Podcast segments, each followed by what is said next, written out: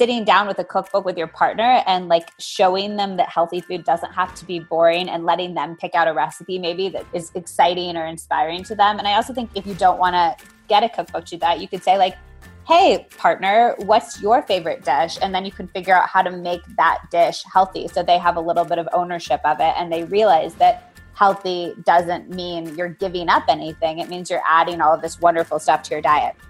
Welcome back to the Essentially You podcast, all about reinventing your health with safer, cheaper, more effective natural solutions and powerful lifestyle changes so that you become the CEO of your health.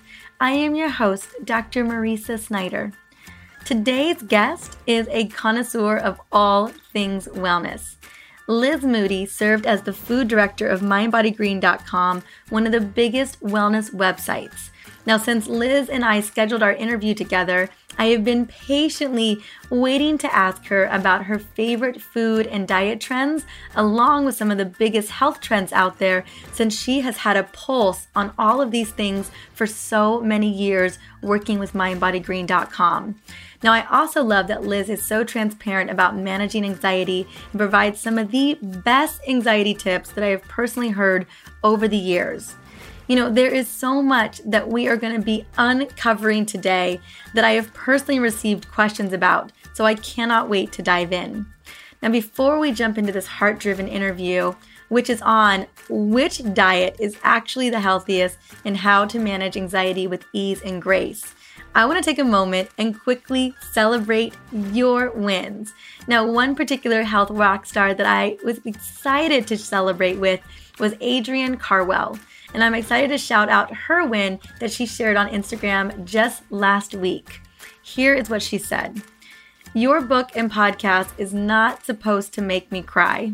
My goodness, such useful information and immediately applicable to my situation. I just think of the people I will be able to personally help because of this. Well, thank you so much, Adrienne. You are a girl after my own heart, understanding our bodies and really connecting in on how to heal your body is such a big win. But then to be able to take that and take it to other people, well, that is just the greatest gift of all. And definitely when I wrote my book or even did my podcast as I'm doing it today, probably one of the biggest things I'm always hoping is that you continue to pass it on so that we serve more and more women. Now, Adrienne, if you're listening and you would love the Superwoman blend that I would love to gift you with, just reach out to Facebook or on Instagram at Dr. Mariza. That's D R M A R I Z A. Well, fellow podcast listeners, you know I absolutely love shouting you out, and I can't tell you how much your message means to me. You can easily reach out to me via Instagram or Facebook, or simply reviewing the Essentially You podcast on iTunes or whatever podcast platform you love to plug into.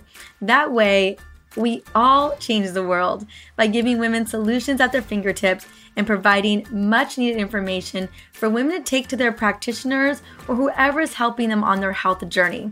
Because in today's world, we all know that we gotta be the CEO of our health and advocate for ourselves.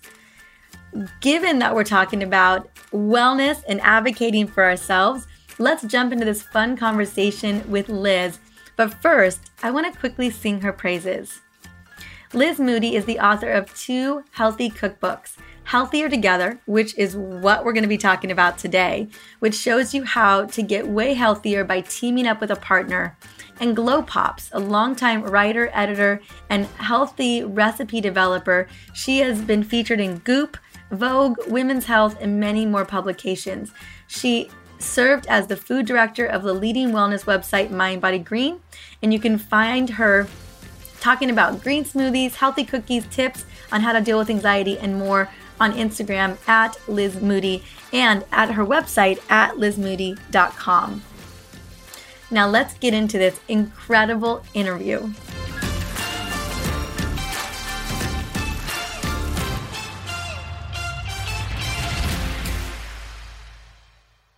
Welcome to the Essentially You podcast, Liz Moody. How are you doing today, honey? I am doing so well. Thank you so much for having me on. Oh my gosh, I have been looking forward to this interview for quite some time because I knew it was going to be real and fun. And I just, I knew I was going to instantly love our conversation. Do you love it? It's, is it so is far it so good? There, okay, good. Instantly, yes. So, we're talking about, in case you guys want to know, we're going to be talking about which diet is actually the healthiest and how to manage anxiety with ease and grace, and so much more. But I just wanted to give you guys a little bit of context of what we're going to be jumping into. So, Liz, I want you to know that I love your Instagram account so much, and those recipes and those pictures make me so happy. What has inspired you on this incredible food journey, and how did that tie into your newest beautiful book, Healthier You? Oh my gosh. I mean, so much has inspired me on my food journey in general. So I okay, let's let's talk about a few things. One, I was born to parents who weren't really into healthy food and they weren't really into food in general. Like when I was growing up, we would have like boiled hot dogs for dinner, like microwave boiled hot dogs, and that was dinner. And it wasn't like my parents disliked me or were trying to punish me, but they just like literally could not care about food. And they're still mind boggled that they somehow raised a daughter who is so in the food world. So I grew up eating sort of like trashy food. Like I ate like mac and cheese and cookies. And like um, I remember when I was maybe eight or nine years old, I paid for my own Costco membership so that I could get Dunkaroos because I wanted Dunkaroos so bad. Do you remember Dunkaroos? I don't know. I, I Pop Tarts definitely. I remember the roll the roll ups. The oh my god, fruit roll ups. Oh, roll ups.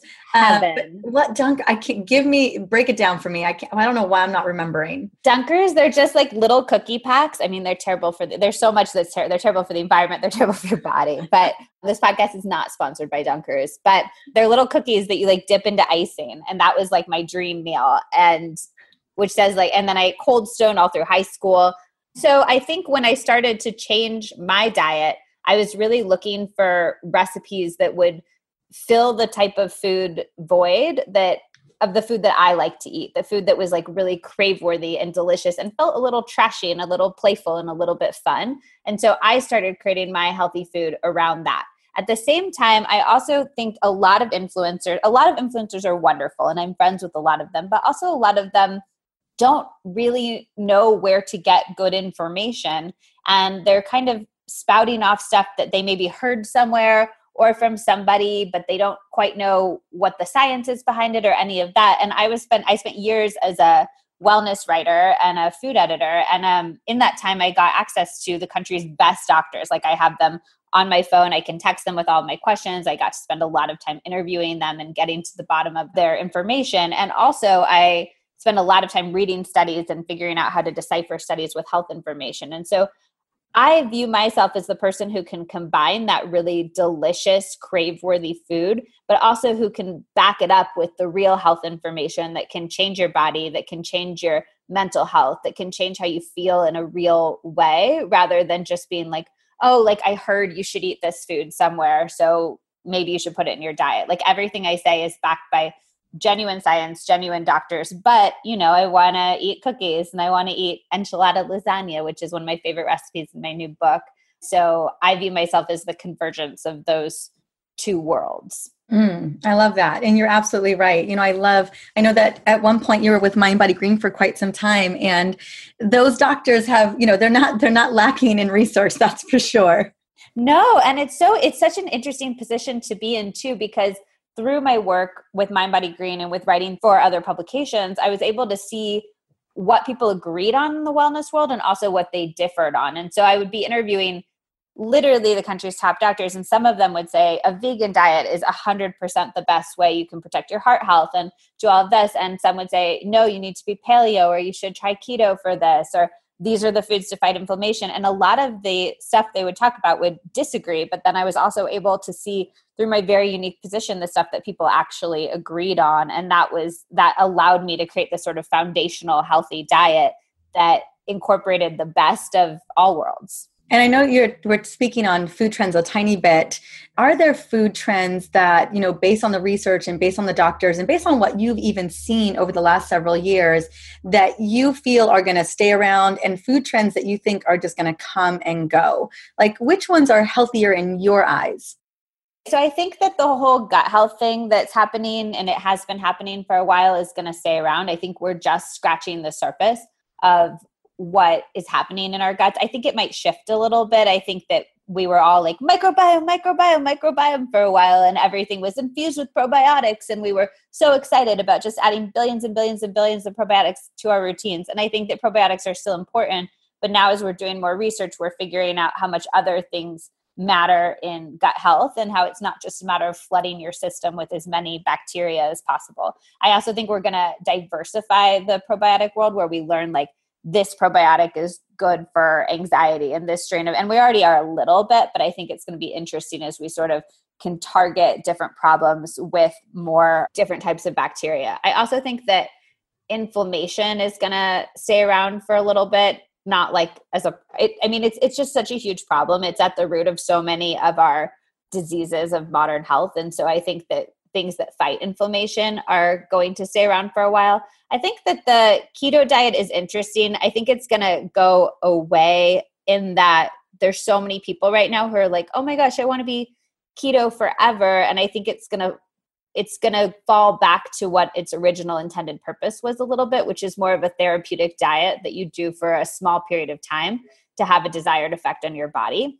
And then when that small period of time is over, you revert back to a different form of a healthy diet. So I'd say that that's having like this spike moment where everybody's trying to make everything keto and keto snacks and blah, blah, blah. And I think it'll fall back to being something you do for a little bit of time and maybe not forever. Stuff that I definitely think is going to go away the whole charcoal thing i'm super anti i don't know if you've seen like the black juices and people putting charcoal in baked goods. lemonade and yeah i think that's a trend that was very much inspired by instagram and like it looks cool to have a black drink but charcoal it's so foolish to put it in something like a juice or a smoothie because it absorb it's it's designed to absorb things out of your body. So yeah, it's a binder it's a binder. So if you're having it with nutrients, it's literally Bind. binding to those nutrients and flushing them from your body. So I think that's pretty silly as a trend. I think that's for sure going to go away. And I'm also hoping that we tend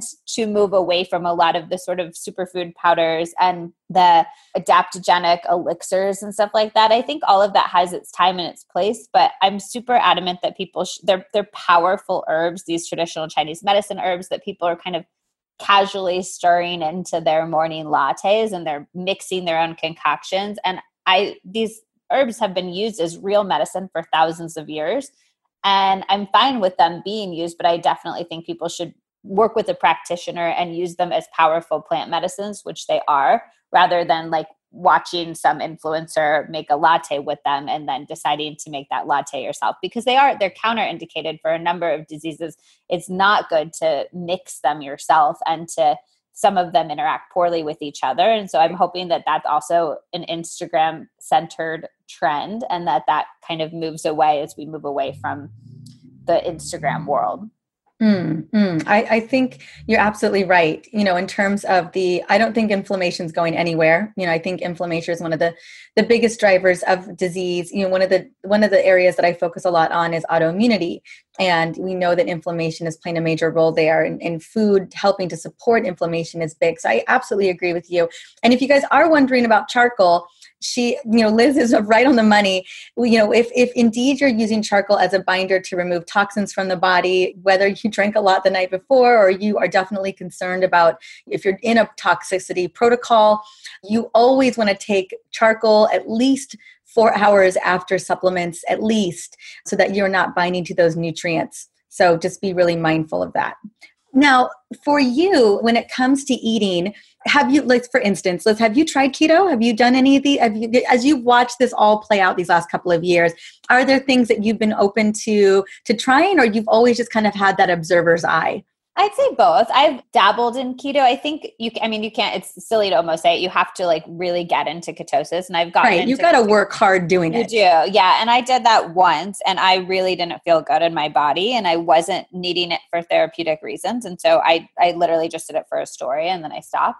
But I did get into ketosis, and I, I do encourage people who are trying to do the keto diet to read a really good book about it. Or I like Mark Sisson's books. I also like Will Cole's books about the keto diet and really check to make sure you're in ketosis because if you're not in ketosis and you're just consuming hugely fat. high amounts of fat and you're eating a lot of carbs as well, then your mitochondria aren't burning those fat for energy. You're just absorbing the fat in your body. And so you're sort of negating all of the effects that you're trying to produce via doing the keto diet. So I've dabbled one time, it didn't feel good to me. I've, Ayurveda is something that I've tried, and I've definitely incorporated elements of Ayurveda into my life the interesting thing about Ayurveda is that uh, it's all just sort of designed around nourishing your gut and digesting your food optimally. So a lot of the practices are very gentle. They're things you can incorporate into your life and they just sort of nurture your gut as you're going about your day. So there's like a tea that I like to make that is cardamom, cumin, and fennel, and you kind of steep it. I put in a little bit of cinnamon too. I learned about it from Sahara Rose, who has a great book about Ayurveda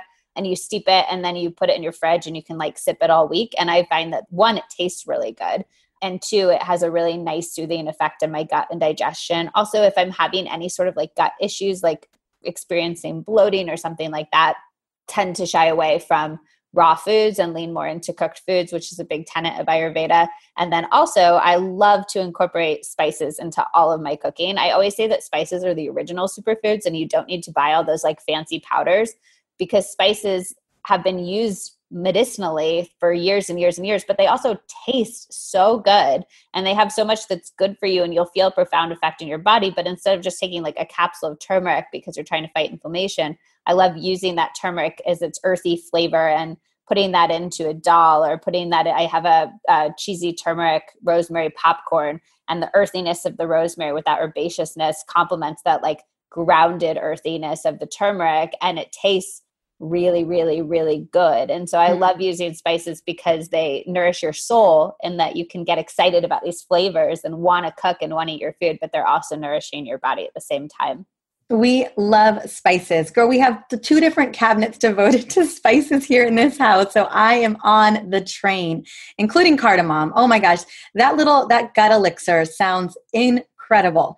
Oh, well, wanna, so good. Oh, I, I, love all of those. Cardamom. I love fennel. I mean, there's so much great research on those herbs for for gut healing. I just that's such a great. I, I also think cardamom is so underutilized. Like I love to put it. I post my smoothies on my Instagram account like a few times a week because I start every single day with a green smoothie, and I think spices are like the best way to make a smoothie taste really different day to day. And I've been doing this like cherry chocolate cardamom one and it is so good and i get excited to wake up for it every morning and i just it tastes like the world's best milkshake. I just feel like cardamom needs to be used way way way more you know? It does and cardamom's not only great for digestive support but also respiratory support as well. It's you know i i'm a green smoothie girl myself for many years and girl i do not get that creative I'm gonna have to have you come over and show me some new recipes.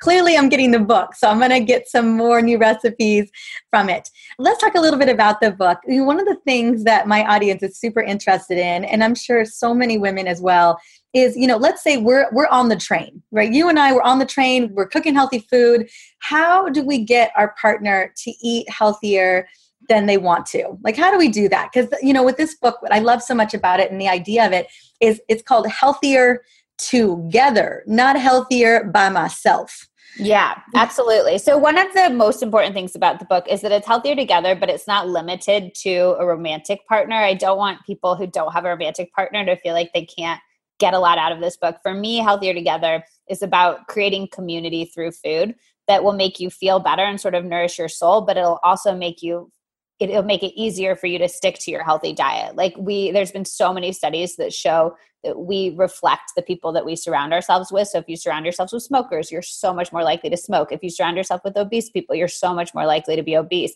So if you can surround yourself with people who are making healthy choices because you're getting healthier together, it's going to be so much easier for you to continue to make those healthy choices yourself. So healthier together is for best friends, it's for coworkers. I've had parents do it with their kids, which is so cute. People send me their like cute kid photos on Instagram and mm-hmm. I just like sit there dying. It's my favorite thing. And it's also for people who don't even live in the same place. I have people who will get healthier together and one of them will live in San Francisco and one of them will live in like Rhode Island and they'll just pick a recipe and cook it together like over FaceTime and then they'll talk about it. And I just love the idea of food bringing people together. So, first of all, it's not limited to romantic partner, but second, for romantic partners, so I have a husband. He's in the book. You guys can see his cute little face in the book. But he is actually the person who got me healthy. I wasn't eating vegetables before I met him. He grew up in Berkeley, so he had while I was eating my boiled hot dogs, he was had like an Alice Waters edible garden in his schoolyard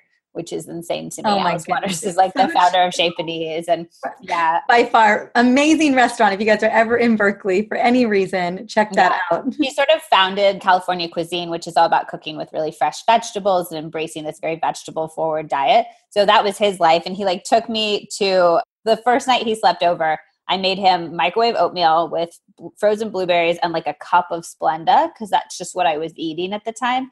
And he was so appalled and he tried to sort of like make his way through it because he wanted me to like him but he was so appalled and he took me to a farmer's market the next day and he kind of showed me how fun eating well can be. So i think a big thing is not forcing your partner but sort of like leading them in a way that feels really fun and genuine. So I I always say the best way to get anybody to change their habits is to not try to change their habits but to live your best life by changing your own habits and then sort of modeling that behavior for people. So that's step 1. I think the more you're like you should be eating more vegetables the the less far you're going to get but the more you're like oh my god i've been eating this this and this and i can't believe how much energy i have and i can't believe how good I'm feeling. I think that that will get you a lot further.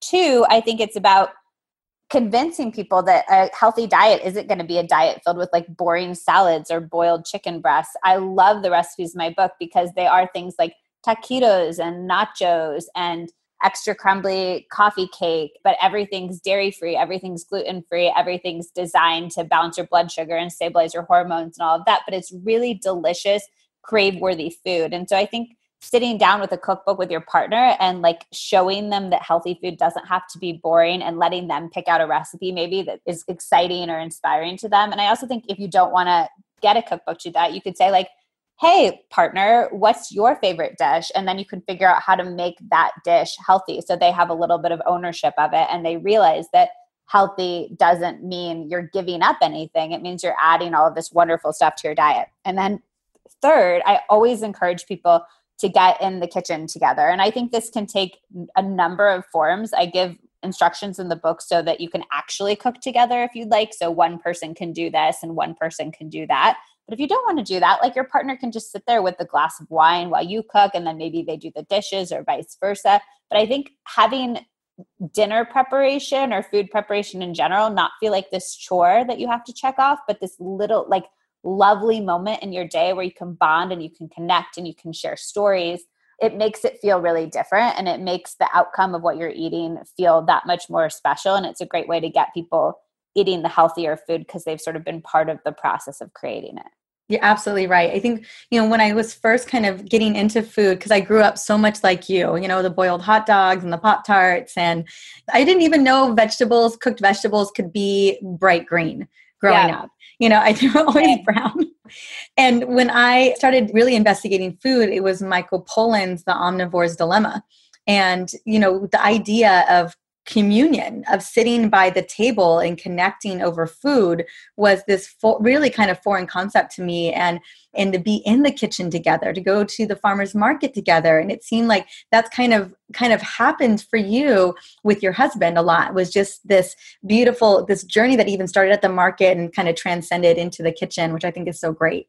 It really has extended beyond like my mom and I, I she was one of those people who like never ate fat ever and she gets migraines and as you probably know and your listeners might know if you have any sort of brain health issues it's even more imperative for you to consume healthy fats very regularly.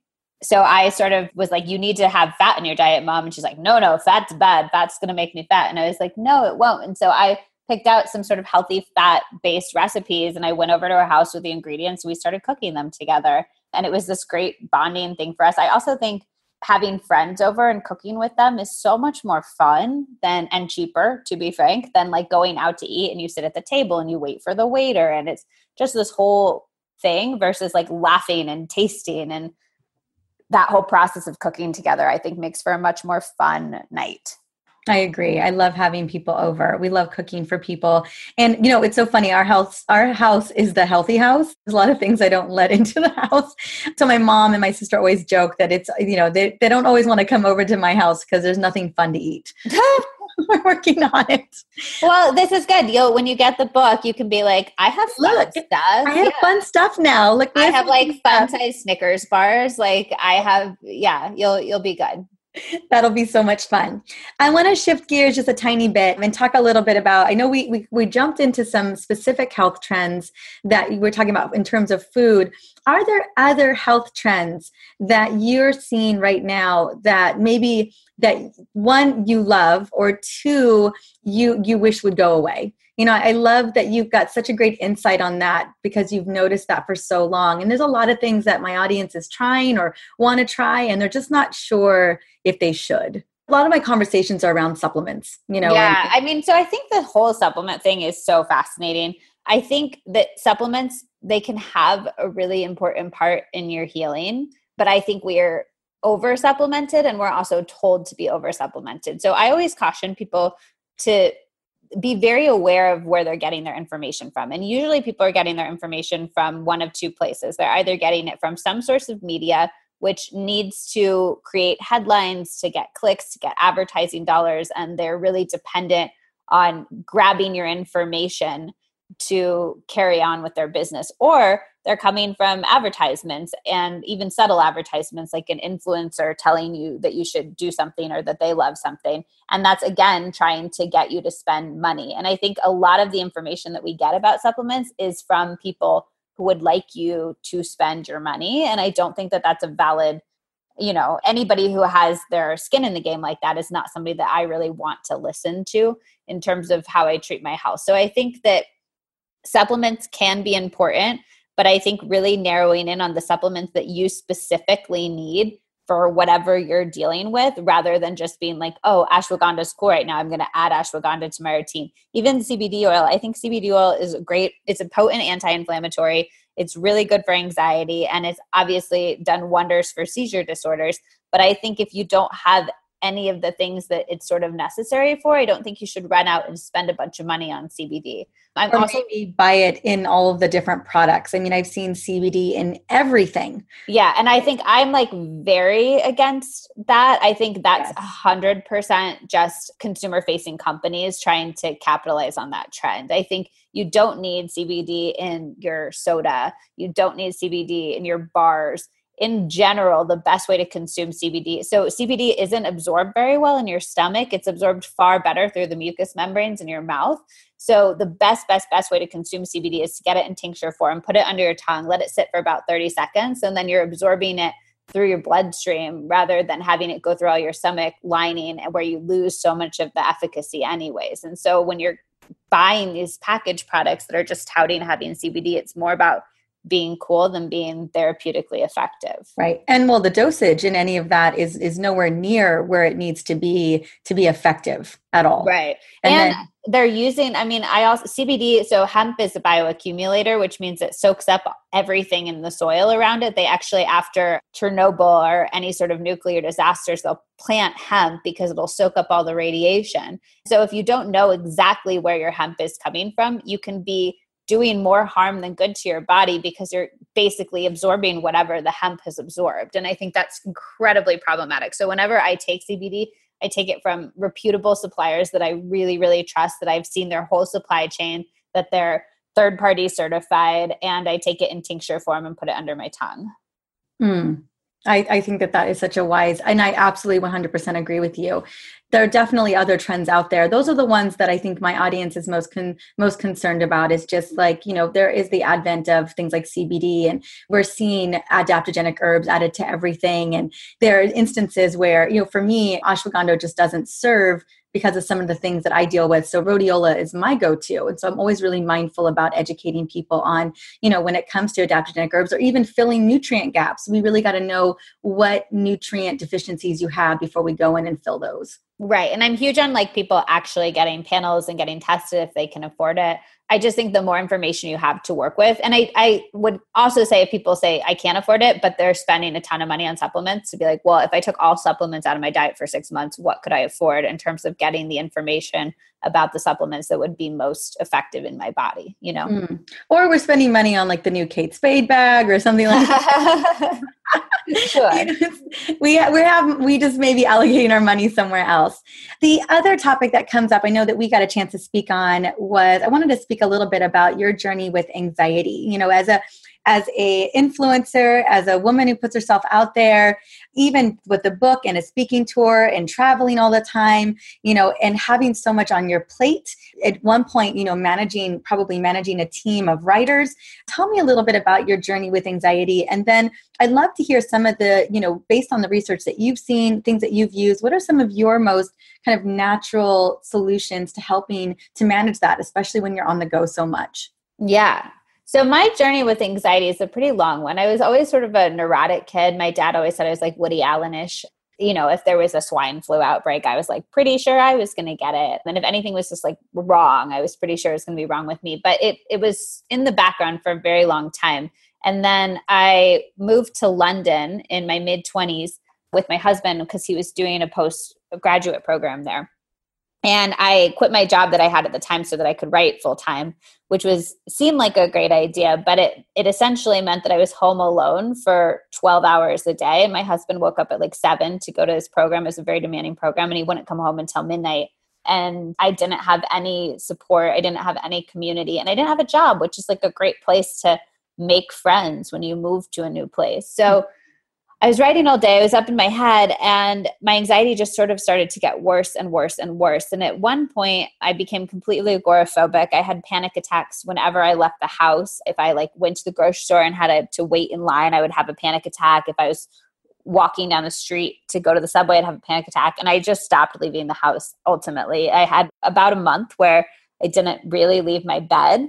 I was laying in bed for the whole day and on my computer and reading books and i kind of convinced myself that that was a, a worthy life to live. I was like you know i have everything i need right here. I don't really ever need to leave my bed again. And that was definitely my lowest point. And i also think it's the closest i've ever felt to being suicidal because i love life and i've never considered taking my life but there was a point when my anxiety was so bad that i was like if i'm going to be this uncomfortable every day for the rest of my life that's not a life that's worth living to me. Because it's i think people forget about anxiety. It's not just thoughts and being stressed about something but it's a profound physical discomfort at times and it, it feels very bodily. And sometimes i'll even say to my husband like be like oh i'm feeling anxious and he'll be like what about? And i'll be like it's not about something. I'm feeling anxious in my stomach or in my chest and in my throat and my head and it feels very physical. It's not just a specific thought that I can't get out of my head, although sometimes it's that too. I came to the wellness and food world via writing. I had my first newspaper column when I was 16, and then that was nationally syndicated when I was 18. And I wrote that for seven years. And so I was always a writer. But when I was spending all that time in bed, was when I sort of came to the wellness world and I was researching ways that I could help with my own anxiety and I found articles, and that's when I sort of learned how to read studies because I was just trying to fix my own situation. So I found a really good therapist in London who I love to death.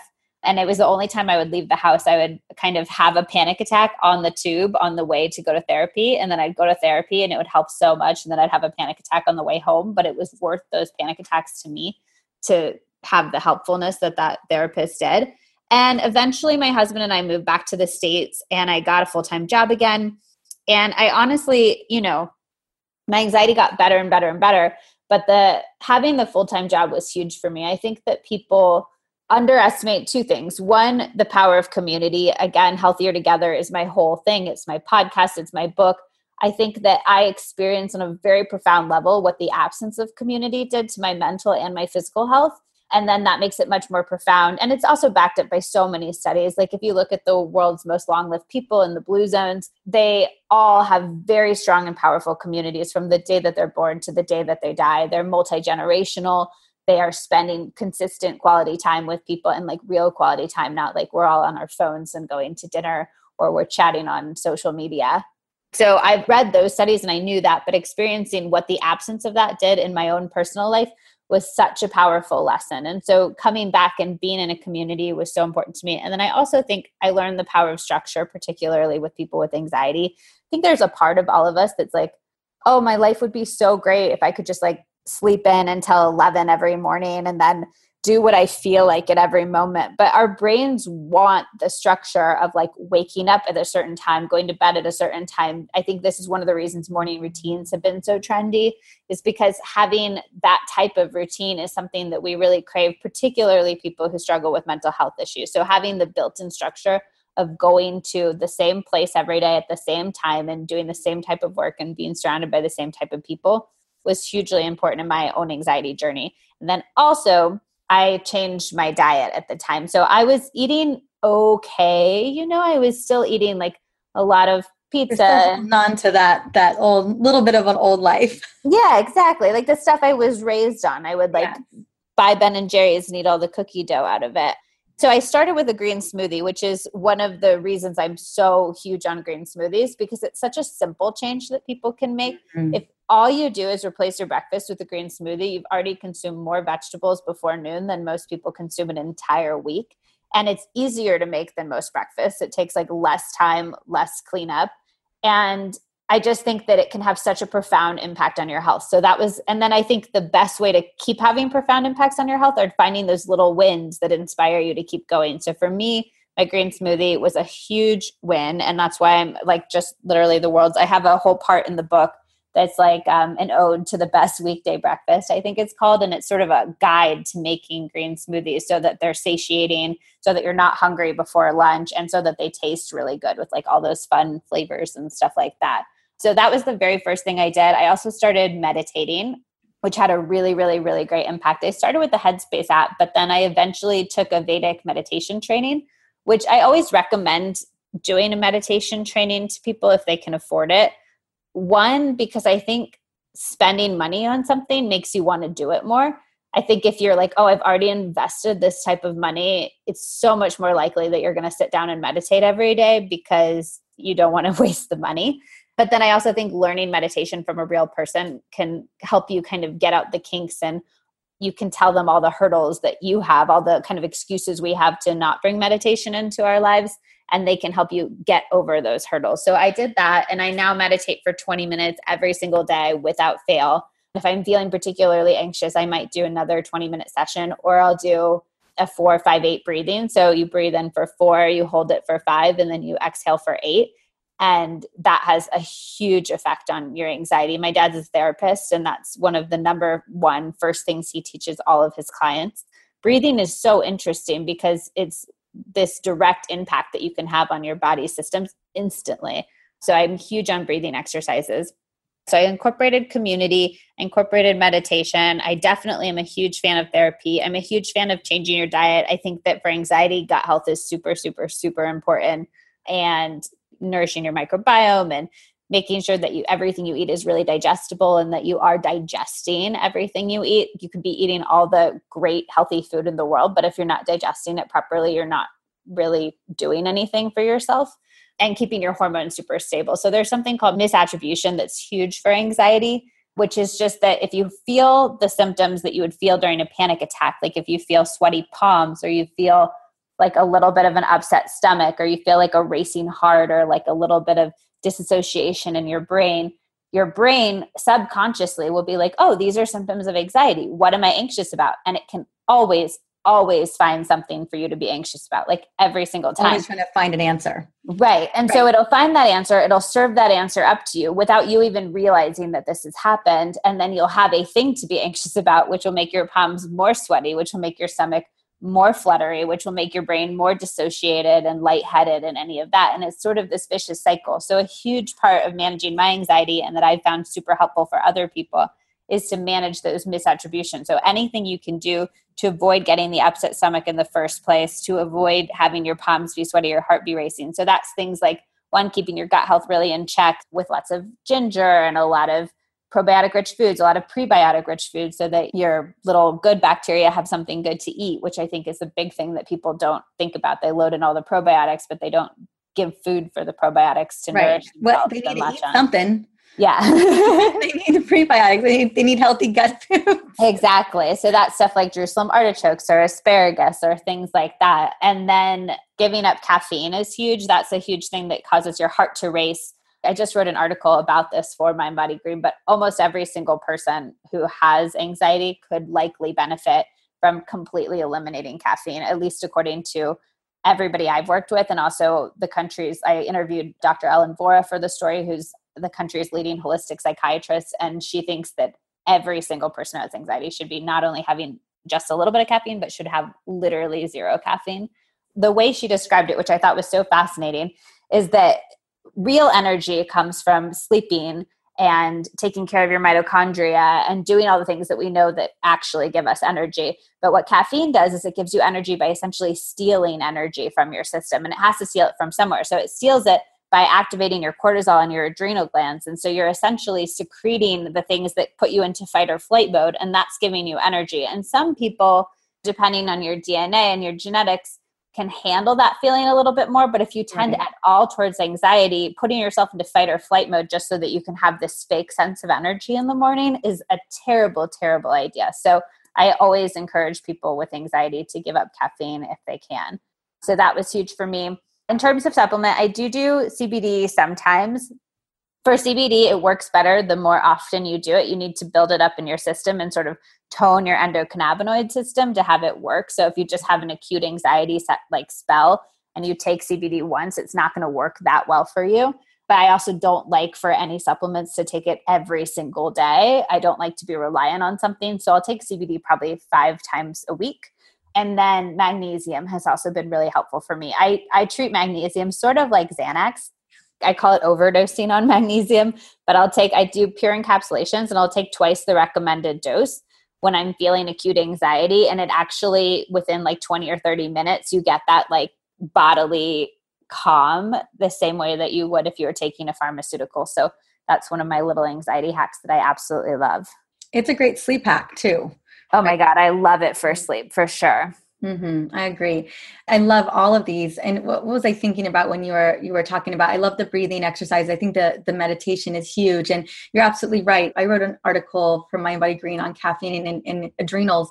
And basically, if if someone knows that they find themselves in that state, you know drinking caffeine isn't going to help you get out of that and that right. state is just going to perpetuate you know if you find yourself you're super calm and you get by and, and you're, you're always just in that state of super chill then yeah you drink caffeine sure but like if you already know that that you have a propensity then you should probably stay away from it and i uh, also think it's really interesting to figure out what rested looks like for you yeah. like I love that I know how I'm going to feel every morning, regardless of what I have access to. You know what I mean? Like if I go camping like and my husband doesn't have, yeah, exactly. If I'm in Montana, which I am right now, my husband is a huge caffeine drinker. He drinks like four to five cups of coffee a day, which again harkens back to the like, do as you want to do. Don't try to control your partner too much. But if he doesn't have his caffeine in the morning, he feels like absolute garbage. Like he is not a fun person to be around. Whereas I wake up, I don't need anything. I mean, I prefer to have my green smoothie, but I don't need anything and I'll be fine and have a good day. And I know that I'm rested at that really deep core level of being rested rather than needing this extraneous thing to wake up. I love that. And you're absolutely right. I mean, I, I do love a green smoothie. I love the way it feels in the morning. You know, you touched upon mitochondrial function, and that's really how we want to be feeling. So, something to be mindful of if somebody, if you are dealing with anxiety or panic attack, or even just that feeling of anxiousness, be looking at how much caffeine you're consuming. One of the things that I use with my patients or my readers is I do, uh, you know, with, with meditation or with breathing techniques, I do love calming oils. Sometimes essential oils can help too, like a lavender or a Roman chamomile. I just think of it as a as a stress disruptor and HPA axis disruptor that can kind of just dial things down a tiny bit. But I usually have them do it with a breathing exercise, so they're pairing it together. I love that. I also think that we're very Pavlovian and that we respond to triggers. And I think yeah. that essential oils are great because you can treat them as triggers. If you Trigger. always apply essential oils when you meditate, you're going to associate essential oils with meditation. And then if you're maybe in a meeting or on a plane or somewhere you can't meditate but you smell that essential oil it'll bring you back to that feeling that you've associated with with meditation mm-hmm. yeah i have really bad flight anxiety and I can't kick it to save my life. And it's not all the time. And I'm on a plane right now almost weekly, if not yeah. more. And Same. so and I'm also really anxious when I fly. Yeah, girl, it just blow. So I have a I have a blend that I use. I have a, a journal, I've got a playlist, and I've got an essential oil blend that I do all on takeoff. And it's a it's a ritual kind of like you were talking about yeah. having that thing that you do no matter what you just get on the plane i do the things i get my oil out I get my journal out and I get my my music going. And I I don't talk to anybody. I just do the thing yeah. that I do. I've also found for my flight anxiety, one, Bose noise canceling headphones are key to life. Like not hearing that underlying rumble and also like the dings and the pings that you're like, does that mean we're crashing of a plane is so key to life. And then two, I've found if I actually work on planes, I used to just like watch movies or use it as me time. But when I work, I'm focused so intensely on something that the time goes by versus like half being half interested in a movie and having it not consume my attention wholly enough where I'm still sort of thinking about the flight a little bit. So those two things have been immensely helpful for me. I, you know, I do need to get other better headphones because I, so I have, you know, I fly on certain airlines and I know certain planes. This is so funny that we're, I'm talking about this, but I know what the engines sound like. Yeah. So, and then you're like acutely, like when it, you know that moment when you're like two minutes in the air and they cut back on the engine a little bit? Because you're you'd need like a lot more engine power to get up and then they always like reduce it a little bit about two minutes up and every time i used to be like this is it we're going down you know? but like having a really good pair of noise canceling headphones I, it sounds so silly and little but it's done more for my anxiety on planes than any other thing that i've ever done Yes, then I need to I need to definitely because I I'm not willing. I've never taken a Xanax. I've never taken. Always when people are like, "Oh, just take a Xanax on a flight," and I just don't want. Usually, I've got a lot to do on the plane, or I'm feeling productive, and I just feel like I, oils have been have helped me significantly so it's usually all i need plus my little ritual. But yeah having to be able to cancel out some of that noise is important. You know i know that there's some yeah my mom used to live in orange county so used to, we, i used to fly out of the john wayne airport. There's a noise ordinance in that airport so they have to shoot the plane into the air and they cut engines at 10 at, at like yeah in, but they tell you this. And so I remember growing up and I'd get propelled into the air and then cut engines. But if you're if you don't know that's going to happen one reason or the other, you know, it totally freaks you out. I'm, I'm totally digressing onto, onto anxiety. Hopefully, it's, it's actually really interesting, like how many people I talk about on my Instagram sometimes, and it's interesting how many people have flight anxiety. And I also think it's important for people like you and me, who people see always traveling all over the world, to be like, oh yeah, no, we have it too, but we're choosing to live big, exciting lives. Like that's the thing I always, at my core, whenever I get on a flight, I'm like, if I die, that's, I know with every rational thought that I'm not going to, but if I did, I would rather be choosing the life that I'm choosing than hold myself away in my house because I'm too afraid to go do something that's going to make my life exciting and worth living, you know? So I think it's important for people like us who people see making those choices to know that it's not easy, but we're making them anyways in the name of living a satisfying life. I was in your Instagram a couple days ago and I was so amazed. You've done so much incredible travel, you know, you yes. know, living that best life and I just love it. Before we finish up, is there any any last thing that you want to share about community and being and being healthier together? Yeah, I mean, I would encourage people to connect on a real, vulnerable, open way with people as much as they possibly can. I think we, people, I get so many people who are like, I want friends, but I don't know how to make friends as an adult. And I think that often we have people in our lives, but we're not letting them be the kind of friends that they could be because we're not being our most vulnerable, open, and real selves with them. So I would encourage people to say the things to the people in their lives that they didn't think they could say, to say the things. I use my social media I'm always cautioning people. I think that we talk a lot about the mental health implications of social media these days. And I say that I think it has negative implications if you use it as media, but if you lean into the social side, it can have a lot more positive implications. So, what I mean by that is media is when you're just kind of like scrolling, scrolling, scrolling, and you're just consuming. But when you're using it socially, you're talking to people and you're not just like, hey, babe, great cake, but you're like, telling them how you feel and you're saying real things to them. And I think the more that I use my social media for that on my account and then talking to other people, I love really talking to my followers and connecting with them and seeing what's going on in their lives and and using it in that social way. It makes me feel mentally much better than if i'm just creating content to be consumed.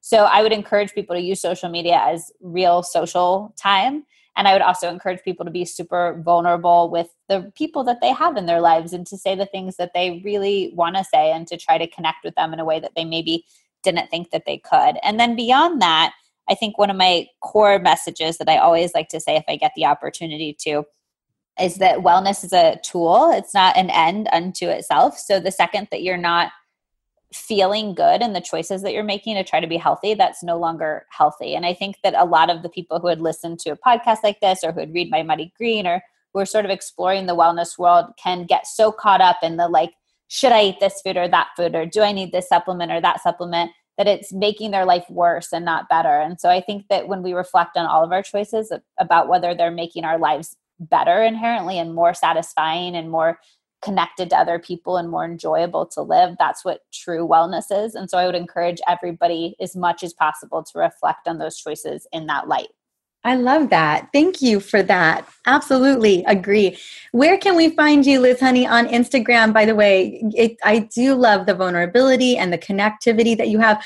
I'm embarrassed that I haven't commented. I was just consuming to get ready for the interview. okay, you can get going forward. And then I'll talk back and then we'll have this like real connection where I'll be like, oh, this is what you're up to and here's what I'm up to. And it feels it just feels like so much of a better way to use the platform. I absolutely agree. I absolutely agree. And I knew that I was going to get to talk to you today. Yes. In the real. So I was like, well, maybe that's my, you know, I was able to do that kind of research. So we can find you on Insta at Liz yeah, so right? I'm really, yes, I'm super easy. You just need to remember four words for me all together. So you need to remember Liz Moody, and that's my Instagram at Liz Moody is my name. And it's also my website where you can find all of my recipes and all of that. So that's lizmoody.com. You can find the link to my cookbook there. And then Healthier Together. So Healthier Together is my podcast where I interview some of the world's most extraordinary people about the things they've overcome to live their extraordinary lives. And it's like super casual and conversational, and you feel like you're just kind of hanging out, having a chat with girlfriends. And then it's also my book, which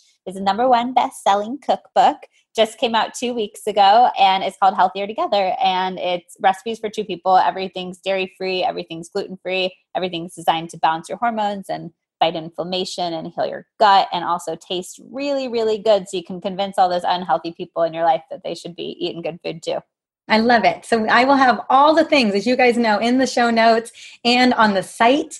So you guys can go and grab it. But definitely go check out Liz Moody's Instagram. It's gorgeous and grab the new book. I can't wait to get my hands on it. Yes. I can't wait. My mom and my sister are going to be so excited. Perfect. You guys can all get healthier together. That's right. Absolutely. Thanks so much, honey. Thank you. Personally, the insight on diet and food trends and the incredible advice on how to manage anxiety was simply amazing. I love interviewing women that are so down to earth and 100% passionate about what they do. And I know that Liz's book, Healthier Together, was a beautiful labor of love based on her discovery of cooking amazing, yummy recipes and then getting to enjoy that passion with the people that she loves most. Now, what I love when it comes to creating healthy dishes is to be able to connect with my family. You know, my husband and I cook together a lot, so does my mom and my sister. And I love that we get to create healthy habits together because ultimately, cooking with family when it's healthy and delicious is probably one of my favorite joys. How about you? Is creating new healthy recipes with the people that you love something that you enjoy? Reach out to me on Instagram, DM me, and let me know. Now, if you're interested in checking out Liz's new cookbook, Healthier Together, head on over to my show notes and grab your copies. Now, these recipes are almost too good to be true, and they are gluten and dairy free and filled with a lot of whole food ingredients. I'm telling you, this cookbook is where it's at. Well, thank you so much for stopping by and listening to the Essentially You podcast. On the next episode, I am bringing on a dear, dear friend, Dr. Ann Shippy, and we are talking about the dangers of toxic mold and how to know how to detect it and how to heal your body once you have been exposed. Mold is one of those hidden infections that we need to be more aware of today, so you're not going to want to miss this insightful and amazing interview with my key mold expert, Dr. Ann Shippy. You can check us out on the next episode, and until then, have an amazing day.